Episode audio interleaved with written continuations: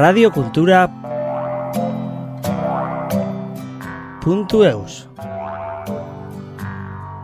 Le collectif Bâtir des solidarités Elkartasuna Kereiki, qui regroupe 25 associations œuvrant pour les solidarités sociales au Pays Basque, a organisé le Forum des acteurs contre la précarité alimentaire avec pour objectif de mieux connaître les réalités, les besoins et les organisations œuvrant dans le domaine de l'aide alimentaire.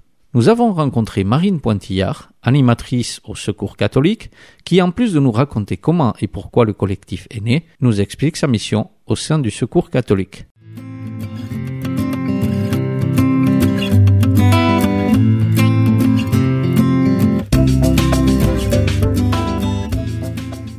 Voit qu'il y a une spirale euh, vicieuse, hein, bien sûr, qui s'entraîne et euh, qui pousse en plus à la solitude à l'isolement des personnes qui sont déjà en situation de précarité. Il y a tout le, le volet aussi de précarité euh, du logement, parce que ben, pour euh, bien manger, il faut déjà avoir accès à une cuisine, donc euh, ne pas être à la rue.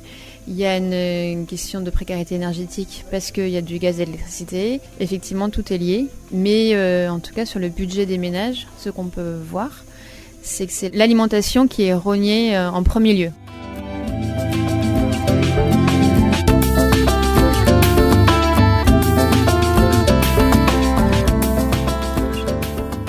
Je m'appelle Marine Pointillard.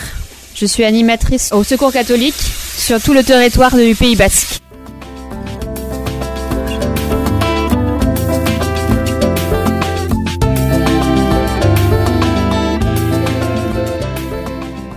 Le Secours catholique fait donc partie du collectif qui s'appelle Bâtir les solidarités, qui est un collectif d'associations sur le territoire du Pays basque, pour lequel il y a en- environ une vingtaine d'associations qui sont membres de ce collectif, qui est né de la volonté des associations de se rencontrer, d'échanger sur les problématiques qu'elles rencontrent, quels que soient les thèmes, mais sur la précarité en général.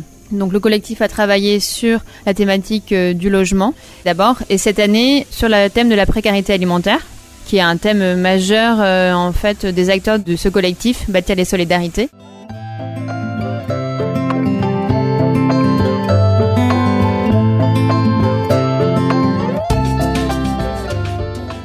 Définir la précarité alimentaire, il n'y a pas de définition euh, précise. C'est euh, à la fois une euh, précarité économique, mais pas que, qui empêche d'avoir accès à une alimentation digne, de qualité et en quantité suffisante.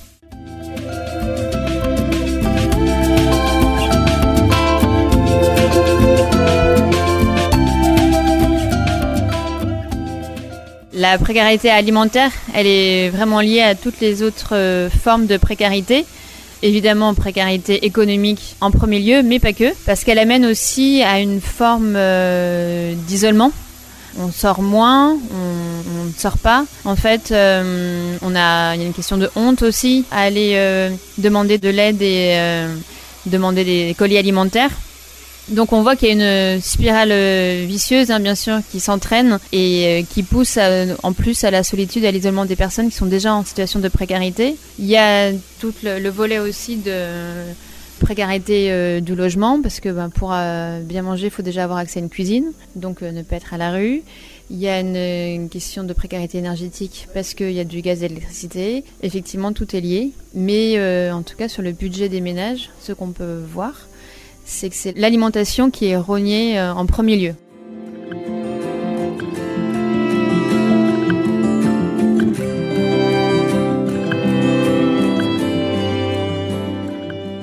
On peut expliquer ça par le fait que toutes les autres dépenses sont des dépenses euh, déjà prévues et engagées, hein, les loyers, euh, les téléphones, l'énergie, et ce qui reste à la fin, c'est éventuellement le reste à vivre pour euh, l'alimentation. Donc c'est cette variable d'ajustement sur laquelle les ménages jouent.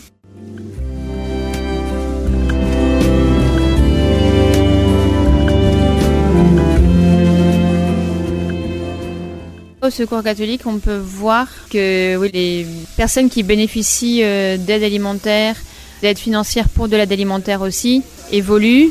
On a beaucoup plus, nous, de personnes euh, soit qui travaillent, donc des travailleurs pauvres, ou des euh, jeunes retraités qui n'ont pas une retraite suffisante pour avoir un accès digne à l'alimentation.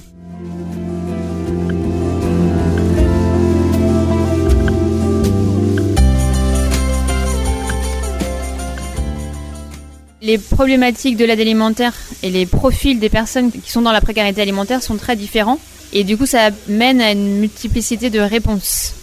Donc effectivement, il faut peut-être distinguer euh, l'aide alimentaire d'urgence à des personnes qui sont à la rue, qui n'ont pas de cuisine, des personnes, des ménages précaires qui ont quand même un chez eux, mais qui n'ont pas un accès euh, digne à une, alimentation de qualité qui n'ont pas de choix en fait. Donc forcément les réponses sont différentes et c'est pour ça aussi que ce forum euh, se propose voilà de mettre à plat toutes ces questions-là parce que les réponses, notamment étatiques, du coup, ne sont pas les mêmes. Il y a des euh, initiatives d'épicerie sociale qui sont déjà, donc euh, il en existe déjà plusieurs sur le territoire.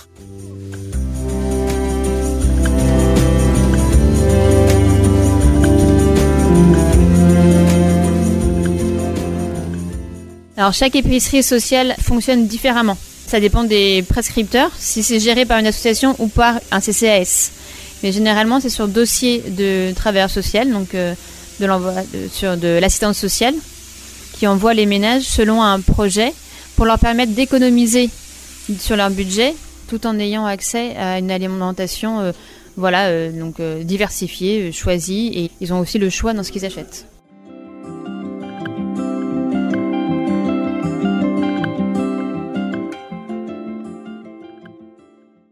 Moi, j'ai toujours travaillé dans le secteur euh, social, du développement en général. Après, le Secours catholique propose un spectre d'action possible assez important pour répondre aux injustices et à la précarité en général.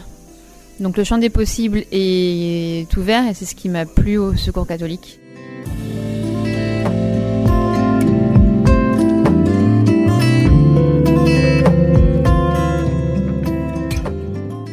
Moi, je suis donc animatrice sur le Pays Basque au Secours catholique. Ça veut dire que j'accompagne les équipes de bénévoles dans euh, leurs projets euh, de tous les jours, dans leurs activités. Et je les aide aussi à développer éventuellement de nouveaux projets selon les demandes euh, qu'on rencontre sur le territoire.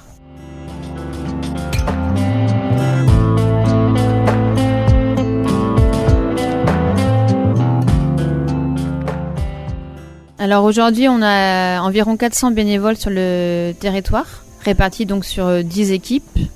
Les équipes euh, de bénévoles, c'est plutôt des équipes euh, assez dynamiques pour lesquelles on n'a pas trop de mal à trouver des bénévoles. Le Secours catholique, je pense, est assez connu et il y a beaucoup de personnes qui se tournent assez naturellement vers le Secours catholique.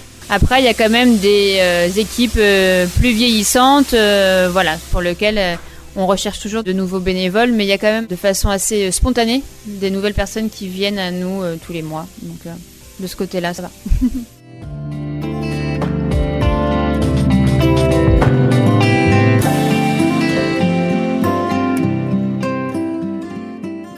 Moi, je rêverais d'un lieu en fait où on puisse venir acheter à manger ouvert à tous en fait, quels que soient les revenus. Après, on, comme une épicerie euh, solidaire ouverte à tous, en mixité sociale. C'est un des projets qui émanent déjà sur le territoire, euh, alors en France, mais pas encore au Pays Basque, et que je trouve vraiment intéressant parce que justement la mixité sociale, c'est quelque chose qui est demandé par les personnes qu'on rencontre, par les premières personnes concernées, qui ferait tomber cette barrière un peu de la honte et d'être stigmatisé, d'avoir euh, leur épicerie et de pas pouvoir faire leurs courses comme tout le monde. Et en fait, tout ce qu'ils demandent ces personnes-là, c'est de faire leurs courses comme tout le monde.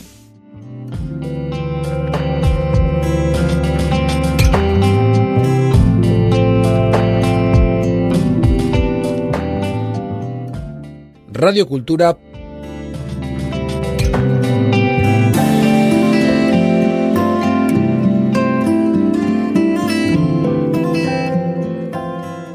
Punto Eus